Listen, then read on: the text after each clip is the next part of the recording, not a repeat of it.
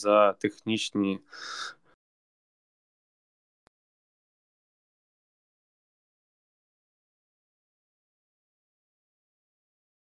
І він зараз перезапустив, ніби працює. Е, це фронтова поплава.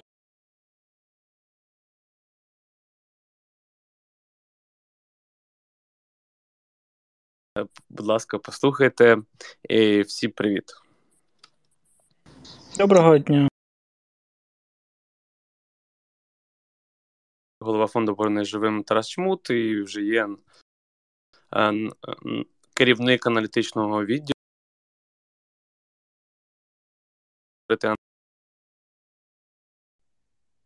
Е, привіт, вітаю. Пане Тарасе, розповідайте, як ваші справи. Е, ну, я зараз в Вашингтоні.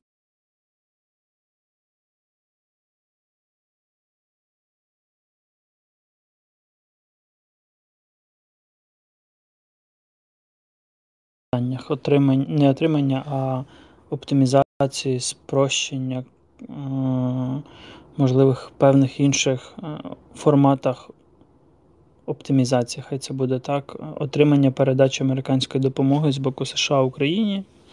І в цілому, по тому, чого, незважаючи на те, що США постійно передає купу всього, лишається великий запит у військах на купу всього.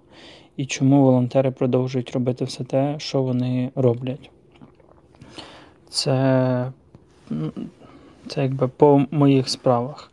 А загалом, ті, хто підписані на нас в соцмережах, можуть бачити оці всі щоденні, щотижневі численні поточні передачі. Е, приїхала нам величезна партія оптики, про яку ми публікували. Дуже довго ми її ждали. Дуже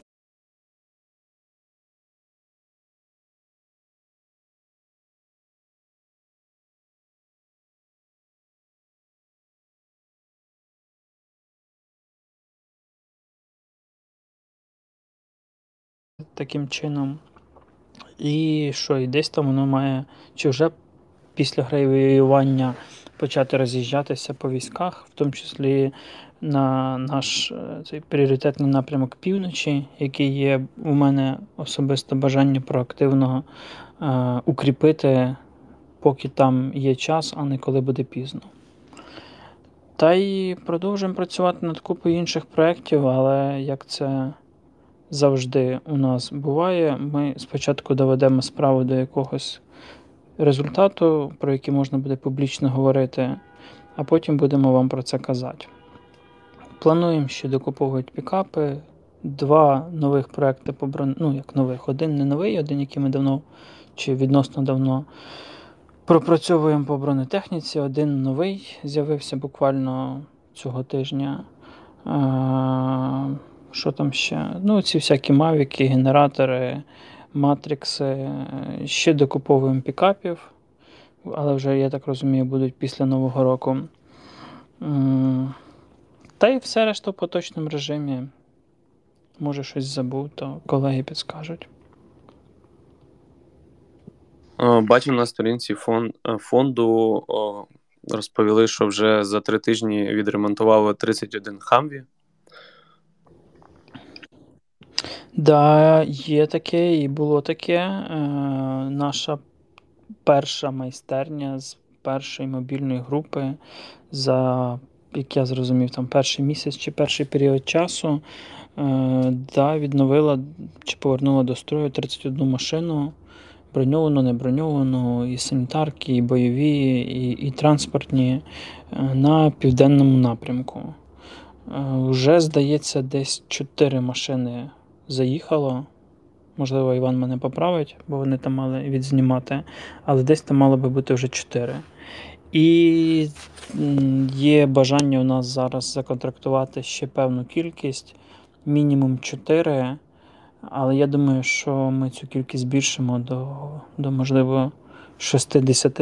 12 подивимось. Зараз треба спочатку зробити технічне завдання нове з врахуванням досвіду експлуатації перших машин, бо там є вже не не критичні, але, умовно кажучи, там десь ручку треба додати, а там десь е, іншу підніжку зробити, а там не ті сходи, а там додати якусь там лампочку додаткову. Ну, Тобто такі експлуатаційні е, зауваження, які дозволяють е, зробити виріб більш комфортним і досконалим в роботі. Ну і потреба тут ті іншої частини, від яку ми зараз в першу чергу орієнтуємося, вона трохи відрізняється, бо вони бо вони мали б займатися ремонтом, якраз, е, якщо я правильно пам'ятаю, хаймарсів МЛРСів М270 і ПЗ-2000 німецьких САУ. А це гусенічна техніка, і, можливо, там треба буде інше обладнання і інші набори інструментів. Ну, тобто, безпосередньо з ними будемо допилювати кінцево, кінцевий вигляд. А так, МТО це найулюбленіший, найефективніший з проєктів. Безсумнівно. Там ще дуже класний відос. У вас був в Твіттері, як росіяни намагаються збити лелеку і не можуть. Чи можеш ти якось е, просто розповісти про цю історію, якщо ти щось про неї знаєш? Я не бачив цього відео, бо трохи зараз складно з часом, але Ну, Я не певен, що тут є якась показовість, оскільки є випадки, коли лелеку збивали там, з ПКМ на марші, а є випадки, коли там могли і ЗРК стріляти і нічого. Це швидше доля фарту, десь вам щастить, а десь не щастить. Тобто є відео, де там і Тором, і осою стріляють по, ЗРК. Е, точніше, по БПЛА і не влучають, а є, коли просто там чергу дали і борт впав. Але лелеки працюють, коригують, розвідують. Потреба у них величезна. На жаль, виробництво не відповідає е, ну, чи не справляється з запитом. І ну, і видає державі, бо держава дуже багато законтрактувала, і і потроху на рештках видають волонтерам, чим не дуже гарно себе ведуть. Та ще е, хотів, щоб ти якось прокоментував сьогоднішню історію, яка була там чи серед ночі, чи рано зранку е, в російських двох аеродромах: один під Рязанню, інший там під Саратовом в Енгельсі. Е, Русня вже сказала, що прилетіли реактивні радянські безпілотники. Я так зрозумів, що це швидше за все стрижи. Можеш в своєму стилі, як завжди, прокоментувати. А давайте задаси питання, а я дам на нього відповідь. Так, чи дійсно е, ну, ми якось до цього причетні? По-перше, по-друге, чи можливо є якась інформація про враження, крім того, що Русня власне поширює? Зазвичай в подібних історіях росіяни максимально приховують наслідки удару, і якщо є можливість, щоб він ну, подібні історії не ставали публічними, вони все для цього роблять. І подекуди це завершується якимось або локальними заголовками, і в інформаційному полі воно не вистрілює. Або, якщо вже геть ніяк, то намагаються применшувати, там, максимально применшувати втрати, жертви руйнування. Чим е, відбувалося і хто реалізовував, я думаю, немає абсолютно ніякого значення. І тим, хто там допитується, хто, чим і як, ну, вибачте, але максимально байдуже. Е, Збройні сили використовують всі можливі і неможливі способи для зменшення наступального потенціалу Російської Федерації і е, нівелювання тих переваг, які є в Росії в воєнному плані. Що, як і коли, я думаю, після війни можна буде дуже довго і детально розбирати і з учасниками подій, і з точки зору технічних рішень, і тактики застосування, і, і результату, який, можливо, тоді стане відомим. Але ну, час він трохи це все розставляє, і багато всього буде відпадати. Тому просто як це, давайте стримувати своє бажання все знати, все розуміти, бо так точно не буде, бо це шкодить. Тоді е, питання наступне: як ти думаєш на твою особисту думку, чи оцей от там удар по аеродрому власне, в Енгельсі, е, якось зменшив е, кількість сьогоднішніх ракетних ударів, наприклад, по Україні? Е, Зменшив він чи ні, не, теж не має значення, бо це не є чимось надзвичайним, і, умовно кажучи, якщо мінус там 1, 2, 4 літаки, це не є якась е, над, супер додана кількість, яка щось міняє. Сьогодні ППО спрацювало доволі добре і, і доволі ефективно, і це не значить, що воно завжди так буде працювати. Тому давайте не думати, що якщо наступного разу ефективність буде гіршою, то все погано і всі там погані, як у нас вже таке було в інформаційному просторі. Е, от Сьогодні спрацювало так, за що їм велика подяка. З точки зору пошкоджених чи знищених цілей, е, ну тут знову ж має пройти трохи часу для того, щоб зрозуміти реальні результати. Бо вибиті на там X часу борти це ок, якщо вони не підлягають відновленню, це ще краще. І ми не знаємо насправді стану. І більше того, це не перші стратегії, які, е, скажімо так, постраждали у цій війні е, з боку чи завдяки е, роботі українських сил оборони. Але раніше воно не дуже теж було медійно. Тут тут от стало медійно, тепер ми всі радіємо. Дуже багато всього відбувається, про що не пишуть в Твіттері, і люди чомусь думають, що цього не існує в їх бульбашці, а це зовсім не так. Е, ще питають, я не знаю, чи ти в курсі, оскільки в Штатах перебуваєш, чи вже якось себе показали е, ховки, які нам були доставлені. Ні, я не чув відгуків, що вони десь уже на чергуванні і, і десь працюють. Але, можливо, якраз сьогодні вони і працювали. Тому, можливо, десь там на днях і буде свіжий апдейт. Так, ще у нас там питали про статтю свіжу на Wall Street Journal, про те, що нам Сполучені Штати передали модифіковані е, хаймарси, які нібито ну, ми не можемо ним стріляти по території Росії. Чи ти щось чув про це взагалі, і чи можеш якось прокоментувати? Е, чув, я бачив матеріал. Е, ті хаймарси, які ми отримуємо, вони дещо відрізняються від е, повнокомплектних американських.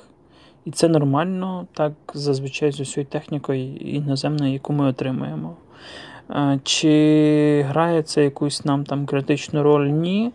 Ем, тут є перевага в тому, що ми ще отримуємо М270 із різних країн, які, можливо, мають певні, певний більший потенціал, аніж американські хаймарси.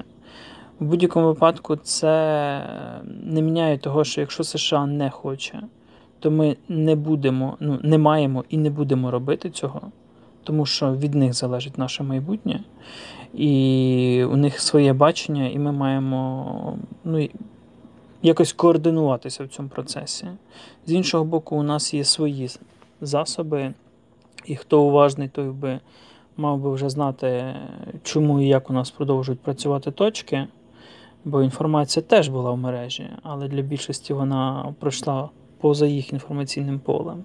І подібні нестандартні рішення дозволяють компенсовувати певні е, геополітичні ризики з боку США. Ну і блекбокс завжди є. Це добре. До речі, чи там вже зібрали потрібну суму, чи ще ні? Ні, там, здається, в районі 100, 160 мільйонів ще не вистачає. Скільки це? Близько 70. І це дуже сумно, бо якось дуже ми повільно збираємо, і виробництво е, попередніх, е, попередньої партії триває, але вже добігає кінця, і вже воно там, скажімо так, від моменту здачі з виробництва до моменту застосування подекуди один день проходить. Тому було би дуже добре не збавляти темпу оцих аварій, е, курінь, е, пошкоджень і ще чогось на різних об'єктах в різних частинах Великої Росії. Так, ще хотів у тебе таке запитати про цю історію, що там НАТО е, почало роздумувати, щоб надати нам Петріоти. Як ти вважаєш, чи взагалі таке можливо, щоб нам, наприклад, якась конкретна країна передала не знаю, якусь кількість патріотів? Теоретично абсолютно можливо, і більше того, я думаю, що рано чи пізно це трапиться як із Джавелінами, і це буде швидше політичним кроком, аніж воєнним, оскільки ну, Петріот теж не є панацеєю, і між однією батареєю Петріотів і чотирма насамсами однозначно краще чотири насамса. А якщо вибирати між ними і не знаю, десятьма хоуками, то краще 10 хоуків. Але е, я думаю, що з часом це точно відбудеться, і і я абсолютно нормально допускаю, що це буде якась там з європейських країн, яка передасть там одну батарею, е, чисто як політичний політичний крок, як було колись з Джавелінами, коли їх передали, але в АТО не відправляли і вони десь там довго були в, в зведені в одну частину і так далі. і так далі, А потім ну, посипалась в якихось величезних кількостях. Про збіри на бекбокс, власне, тут є питання в формі, що вони доволі повільні, чи будуть якісь окремі кроки для пришвидшення? Е, Я не знаю, це треба питати в наших комунікаційників, чи чи будуть вони щось робити по цьому для цього чи по цьому. Хотілося б, але знову ж. Е, Специфіка фонду в тому, що в нас одночасно таких проєктів зараз запущено близько 10. І ми не можемо одночасно збирати на всі 10, але й ми не можемо зупинити всі 10, поки не збереться один оскільки ну, це, це, ми занадто великий механізм, який не може працювати в один поток. Тобто ми там воно інакше не буде працювати. Ми втратимо ефективність, ми втратимо темп, ми втратимо великі проекти, і тому ми постійно мусимо тримати інформаційно там декілька проєктів. Ми збираємо на шарки, це якась безстрокова історія. Ми збираємо на блекбокс. Ми десь на днях підпишемо важке піхотне озброєння і будемо на нього знову ж збирати публічно. І я б дуже хотів, щоб це було відразу після блекбокса. У нас дві угоди по бронетехніці. У нас на 5 мільйонів доларів пікапи десь там мають бути і величезна кількість щоденних закупівель е, різних там генераторів, е, старлінків, радіостанцій, мавіків, ще чогось, ще чогось і ще чогось. Це все ви навіть не бачите, тому що воно просто потоком іде. Е, тому в мене немає якоїсь універсальної відповіді, як нам розділяти це як його робити більш ефективним, будемо методом якихось проб і помилок робити. З іншого боку, листопад був насичений на великі збори з боку різних фондів, і, можливо, це не дуже ок, тому що воно розсіює увагу фактично однієї цільової, яка донейтить. З одного боку, з іншого боку, це має більш активно стимулювати нас на вихід за межі української бульбашки. Якраз про інші великі фонди Тут питання, чи може ви розглядали можливість об'єднатися, наприклад, з притулу? Ну тут власне конкретно про притулу. Категорично ні. Угу. Ми аполітична організація рівно віддалена і рівно наближена до всіх політичних суб'єктів. Ми не можемо об'єднуватися або а, переходити якісь здорові межі співпраці з будь-якими політичними силами. Плюс є питання, ем, як і в багатьох інших по попередніх проєктах. Власне, тут ще питають, е, як е, на Blackbox задонатити з-за кордону, оскільки, мабуть, вони на Монобанку не можуть. Або якщо відправляють в криптовалюті, як зробити так, щоб вона пішла власне на Blackbox? Просто напишіть нам, і ми його перерахуємо внутрішньо між рахунками. У нас так робили багато компаній, оскільки е, для деяких е, ну, бізнесів там Юросіб е, вони не можуть там кидати на монобанк, їм треба там не, не по, по інших реквізитах, і вони просто там нас попереджали, нам писали, що ми кинемо на той рахунок, але це конкретно на Blackbox. Це не є проблемою взагалі без питань. Так само, як нам там закинули на МТО, на одну МТО теж криптою, і, але оплата все одно буде відбуватися в, скоріше за все, там, по по, по безготівці, по, в, в гривні, конвертованій в долари чи в євро. Ну, власне, ще наступне питання щодо авіації. І Я, здається, минулого тижня бачив від колонку від відставного генерала Сполучених Штатів. Він вважає, що е, НАТО може надати нам або надлишки американських F-16, або радянський Міг 29 Загалом хотів запитати, як ти думаєш, чи настав той час, що нам треба надавати F-16, і по-друге, чи вже триває підготовка наших пілотів? Підготовка триває на рівні мовної. Я вже говорив, що вона е, виявляється значно складнішою і, е, як це коректне слово, підібрати більш глибшою, аніж може собі здатися на перший погляд, і в американців доволі жорсткі вимоги по цьому питанню. Але бачите, в мене якось воно з часом в голові все перекручується. І якщо раніше я казав, що Петріоти нам не світять, а от F-16 будуть швидше, то зараз я чомусь думаю, що спокійно ми можемо отримати Петріоти там за півроку, а F-16 будуть ще тягнутися і тягнутися. Чому так? Тому що в світі є ще доволі багато мігів і сушок, які можна нам впарювати чим відтягувати передачу американських літаків з одного боку під різними приводами, або замінювати їх на західні літаки в тих країнах, які передають нам свої міги.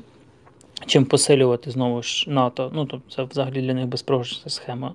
Нам віддають БМП-1, собі передають мардери там, чи, чи леопарди, і як наслідок е, окремі країни-члени НАТО стають е, значно сильнішими самі по собі. З одного боку, з іншого боку, е, ну, у нас немає іншого варіанту, і рано чи пізно це 100% відбудеться, і ми почнемо переходити на західну техніку. І на сьогодні найбільша ймовірність, що це буде F-16. Хоча F-15 продовжує фігурувати в переговорах, в розмовах і навіть інколи десь пролітає F-18. Е, ще хотів таке запитати, якщо ти знаєш, що маєш час. Е, там ми отримали від французів е, М270 РСЗВ, чи вона чимось відрізняється від британських М270 і взагалі? Відрізняється системою керування, і німецька, британська, яка там ще норвезька, здається, була. Всі вони плюс-мінус трошечки відрізняються одна від одної. І навіть більше того, одні і ті самі машини від однієї країни можуть відрізнятися одна від одної. Бо роки експлуатації, десь щось там додавалося, десь щось виривалося, десь щось працює, десь щось може не працювати. Не забувайте, що вживана техніка, вона завжди вживана. І якщо вона не після капітального ремонту, відновлення модернізації, вона вживана. І це нормально, що на тому, що нам передають, щось не працює, або щось дуже не працює, або щось швидко ламається. І коли ми малюємо собі якісь цифри, аля ми отримуємо там 50 хаймарсів і 30 М270, і в нас тепер в бойовому строю 80 е, машин, умовно зараз я кажу цифри, насправді це нічого не означає. З них в строю може бути половина, а решта може бути на ремонтах або в них щось не працює. Знову ж, те, що їздить, не означає, що воно стріляє. Те, що стріляє, не означає, що воно їздить. Те, що стріляє, не означає, що воно може попадати. І це стосується всього. Ну, Я пам'ятаю історію, коли у нас на там, міги, які літали на навчаннях, у них РЛС не працювала, і вони не могли застосовувати штатне озброєння. Але вони літали. В той же час ті, в яких працювала штатна РЛС або ОЛС, вони е, не літали, бо не могли літати. Тому знову ж про, про інформаційну нашу бульбашку не треба сприймати все дуже буквально. Власне, хотів ще одне питання, щоб ти прокоментував. Оця от історія з завершенням випробувань нашого камікадзе дрону від Укроборонпрому. Якщо ти щось знаєш. Завершення випробувань? Е, Ну, е, да, вони написали, що успішно пройшов низку випробувань. Я не знаю, чи це яка Дивіться. стадія саме. Е, Успішно пройшов низку випробувань.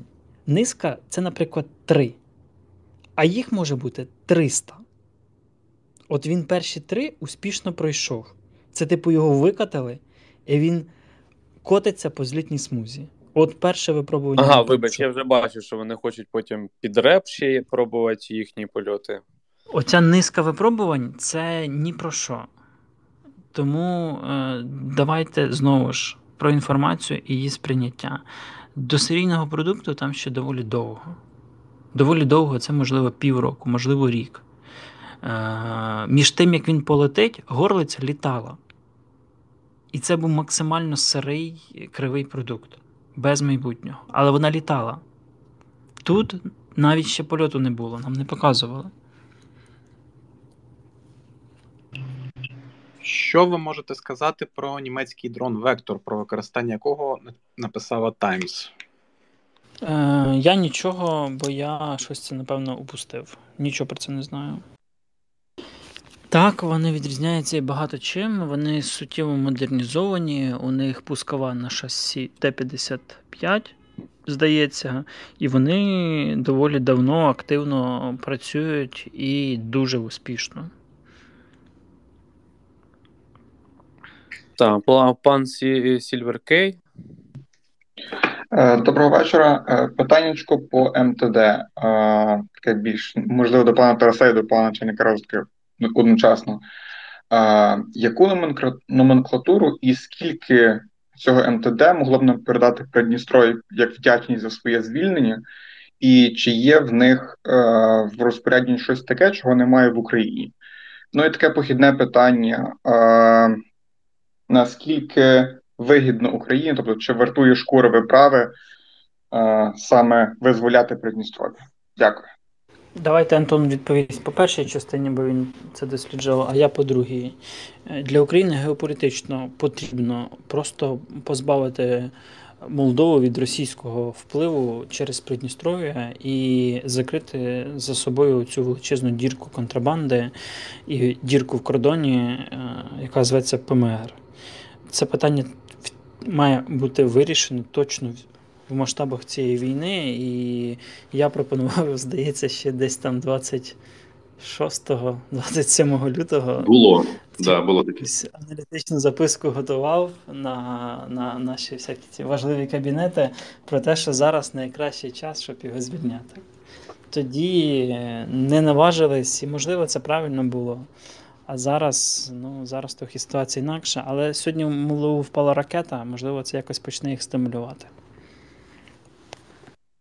Ну, власне, це не перша ракета російська, яка впала на Молдову, і щось е, не, ви- не видно якихось там великих рухів. Плюс в Молдові там всередині зараз не все в порядку, також, наскільки мені відомо, по обстановці політичній, суспільній.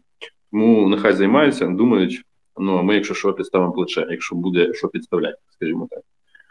По питанню на складах, е, ну насправді ми також колись це е, проговорювали. Складів ковбасній е, дуже великі, там десятки тисяч тонн боєприпасів, але всі вони майже в супер жахливому критичному стані. Е, Відповідно, ці склади е, це більше відповідальність регіонального рівня, бо за різними даними там може бути навіть зразки хімічного озброєння, які вже колись давно потекли, і їх тупо залили бетоном, і воно там все лежить і гниє. І ну, власне, за тими даними фахівців, які ми отримували свого часу, то більше половини е, снарядів, яка б там номенклатура не була, радянська, звісно, також вони знаходяться в критичному стані і підлягають утилізації. Відповідно, якщо цей склад е, підірветься якимось чином, це буде катастрофа, може бути катастрофа регіонального масштабу. В той же час це може бути приводом для того, щоб ввести туди якусь поліцейську місію, можливо, чи ще якусь місію міжнародну. Е, насправді на цьому складі, казали, лежать навіть мушкети з часів Кримської війни. Кз. Ну вони нам не треба, якщо що. Пан українець. Всім привіт. Е, дякую ведучим за е, поплаву і бронись живим за їхню роботу. І в мене питання стосовно е, відкриття офісу в США. Чи є прогрес в цьому напрямку? І коли офіс буде відкрито, мені цікаво, чи це якось змінить е, можливість е, донатити легше е, з США. Тобто, чи можна буде в е, тут в доларах донатити? Можна буде в доларах, можна буде зручним для американців юридичних і фізичних осіб способами, можливо, через PayPal в тому числі. Коли з'явиться, це гарне питання. Е, на жаль, ми доволі бюрократизована е, інституція, яка не робить поспішних кроків і потім не має негативних негативних довгих наслідків. Тому ми не можемо собі дозволяти робити е, як-небудь або робити бігом-бігом, щоб робити. Тому це все вимагає часу, і, на жаль, зараз, ну зараз, останні 3-4 місяці, дуже багато внутрішнього організаційного часу йде на питання бюрократії, на питання розгрібання всіх можливих там закупівель, оригіналів рахунків, е, актів, я не знаю, звірок з військами, з частинами, з службою аудиту і так далі. і так далі. Це величезна бюрократична робота, яку ми мусимо робити для того, щоб не викликати жодних питань з боку держави і її контролюючих органів стосовно нашої роботи, її прозорості і підзвітності. Тобто ми не хочемо потім говорити вам, що от волонтерів обіжають, е, рятуйте нас чи когось іншого. Ми просто хочемо нормально все закрити, щоб все було в порядку і ніколи не виникало ніяких питань. І тоді не буде, не буде місця для цих якихось там маніпуляцій. Але ми працюємо над цим. І так е, я нагадую, що в PayPal є власні політики, з якими теж треба рахуватися. Наприклад, вони взагалі забороняють збір на засоби війни. Власне, тому не вийшло швидко відкрити. Ну, це вторинне питання. Ми не хочемо в Україні відкривати на фізичну особу. Ми дуже довго, як організація, йшли, щоб відмовитися від всіх можливих карточок, там ще чогось, типа скиньте номер карти і це все. Ми працюємо через офіційні рахунки юридичної особи. І зараз створювати PayPal, умовно, там на, на мене це не ок. Тому, да, це втрата коштів, але це з точки зору роботи організації і інституції не ок. Романе. Всім привіт. Е, хотів задати питання в контексті ракет там надзвукових, балістичних, в тому числі перше питання: чи були в нашому випадку успішні збиття е, балістичних балістичних чи надзвукових ракет? Я не чув про балістичні надзвукові так. Надзвукова крилата ракета це надзвуковий літак. Фактично. А, і друге друге питання саме конкретно про механіку, те, що ти можеш е, розказати, звичайно, публічно, яка механіка збиття надзвукової ракети? Чи це залежить виключно від суперуспішної злагодженої команди, чи це від засобів, чи як? Дякую. Е, Дивіться, це це літак, який летить з надзвуковою швидкістю по прямій. Е, плюс-мінус він збивається так само, як і дозвуковий. Проблема в виявленні, в часу на реакцію, в наявності чергових сил, які можуть фізично його збити, і в ТТХ ракети перехоплювача, яка може захопити за короткий проміжок часу в, в межах свого радіусу е, ціль. От ну, от і все. Повільна ракета, її складніше виявити, може нижче летіти, е, краще маневрує. Е, точніше влучає, е, легше збивається. Швидка ракета легше виявляється, вище летить, менше маневрує, е, гірше влучає, але краще прориває ППО. В кожної з них є свої плюси, свої мінуси.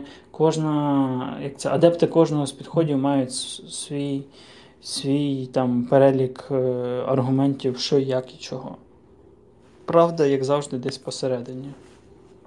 До речі, що цікаво, да, я трохи додам. Сьогодні по нам якраз е, стріляли доволі широкою номенклатурою ракетного озброєння, в тому числі були надзвукові крилаті Х-22, е, запущені з Чорного моря з Ту-22М3. Були Х-101 з Каспії з Ростовщини, були калібри, і були ще навіть, здається, Х-59 і і, і, і, і що ще, не пам'ятаю що. Х-35, може, не пам'ятаю. Е, з цих з менших літаків також. Так що, да, сьогодні по нам були і крилатими звичайними, і надзвуковими також. Там, до речі, було питання в формі про щось давно не чутно про іскандери. Це вони, вони в них тимчасово закінчилися? Бо чи... їх реально, ну, типу, от їх реально мало. Власне, е, ми ж бачимо, що у них є певна спроможність до відновлення ракетного потенціалу, якщо ми говоримо про крилаті ракети. Якщо ми говоримо про балістичні, то там, судячи до цього, дійсно все не так просто. І саме тому виникла оця у них е, ідея е, співпраці з Іраном щодо балістичних ракет, їх було простіше реально десь закупити на стороні, аніж щось виготовляти. Ну, по факту, да. По Іскандерам дійсно це не означає, що у них їх вже нема, вони у них є.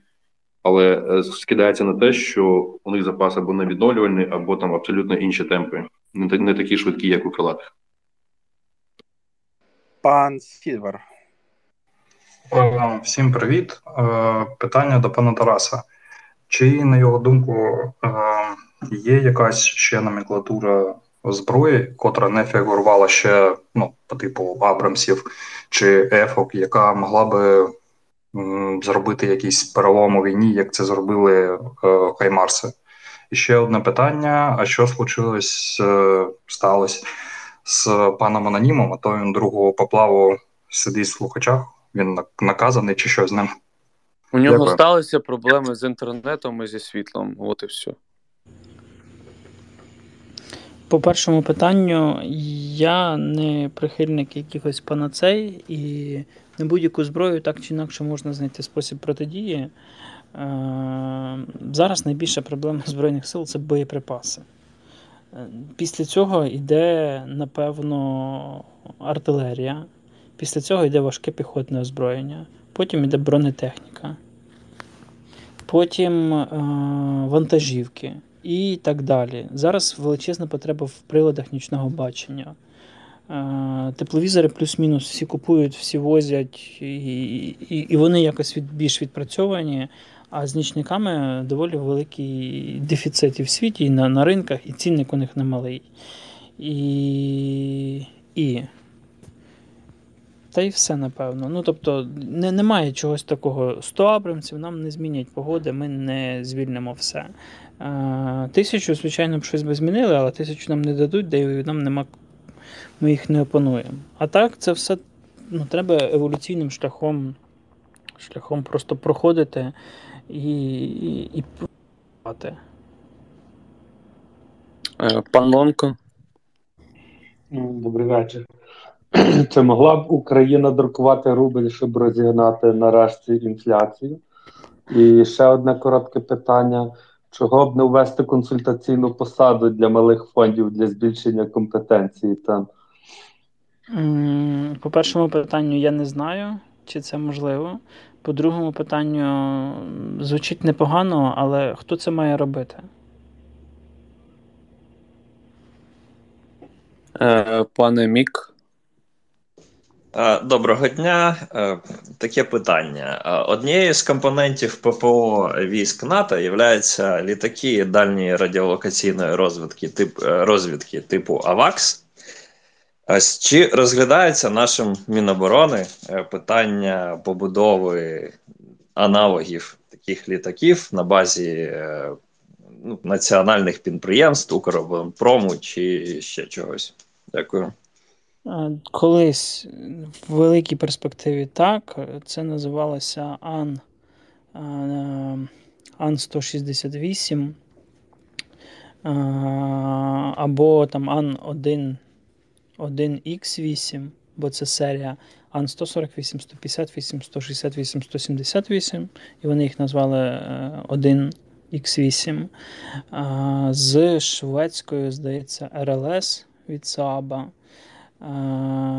Проект не далі ескізу, а то може не ескіз, просто якась картинка. Зараз тема не актуальна, тому що в росіян є ракети великого радіусу дії Р-37, які, на жаль, доволі успішно працюють останні місяця-два і вже збили трохи наших бортів різних. І така велика ціль, як літак ДРГО, ну, необмінно отримає в борт свою російську ракету. Тому на нашому театрі більш цікавіше було б спробувати щось зробити з безпілотником. але ну, або іншими засобами розвідки. Тому зараз не дуже для нас актуально. Та і я не певен, що Антонов здатен щось випускати зараз. Е, будемо завершувати. Всім дякую і знову таки вибачаємось за технічні негаразди. Також хотілося б привітати всіх волонтерів зі святом і окремо фонд «Повернись живим. Е, ваш вклад просто неймовірний, як і кожного волонтера, який е, причетний до допомоги, будь то армії, силам оборони або переселенцям, дітям і так далі. Ми вам вельми вдячні. Треба дякувати всім сотням тисячам українців, які щоденно допомагають е, десяткам сотням фондів або особистих ініціатив, і таким чином роблять те, що ми маємо, і творять наше майбутнє. Ми всього лиш посередник, як і решта, і наша задача це просто плюс-мінус ефективно витрачати ваші кошти, поки в цьому є потреба. Е, та, власне, дякуємо. Знову таки закликаємо подивитися сотий епізод, в якому я з Антоном, він же начальник розвідки, обговорюємо е, власне тему Білорусі, її роль е, в участі війні у війні Росії проти України. І там вже багато коментарів позитивних. Ми хочемо теж, щоб цей епізод набрав багато переглядів та власне ваших коментарів. Тому переходьте, ми зараз е, під відео закинемо лінк і ще в чат закинемо, щоб ви подивилися. І дуже дякуємо спонсорам, завдяки яким ми можемо е, робити додатковий контент. Е, власне, велике вам спасибі. З нормальними мікрофонами. Так, з нормальними мікрофонами, без перебивання через інтернет і так далі. Е, На жаль, не вийшло записати відео, оскільки е, там були проблеми зі світлом. Це треба було ще орендувати світло. Але наступного разу ми спробуємо прямо в студії звукозапису зробити і відеоконтент. Е, Швидше за все, це буде з паном анонімом про якусь чергову історичну поплаву. Власне, всім дякуємо і гарного вечора і добраніч. Дякую вам. Долучайтесь до блекбоксу. Давайте закриємо цю історію і будемо купувати важке піхотне озброєння. Я думаю, що після якраз того, як назбираємо, то русні буде пизда в якомусь вигляді. Ну, з часом виготовлення, це ж все ж таки ми граємо, масштабуємо попередній проект, і це тема десь на 6 місяців, але а, з іншого, ну, ми можемо плюс-мінус гарантувати, що 6 місяців плюс-мінус раз в тиждень у вас будуть гарні новини. Так. Пане Анатолій, що да, по Русні? Ну, по-перше, е, Русні пизда. А по-друге, я підтримую Тараса Миколаївича, що є стратегічні штуки дуже важливі, а є е, піхота, яка воює тут і зараз на фронті кожен день. Їм також треба зброя. Ну і у нас є. Е, тому і у них буде. От е, все класно. Е, всім вам дуже дякую. Всіх причетних вітаю також з ним волонтера. Ви просто неймовірні. Цьому. Дякуємо вам.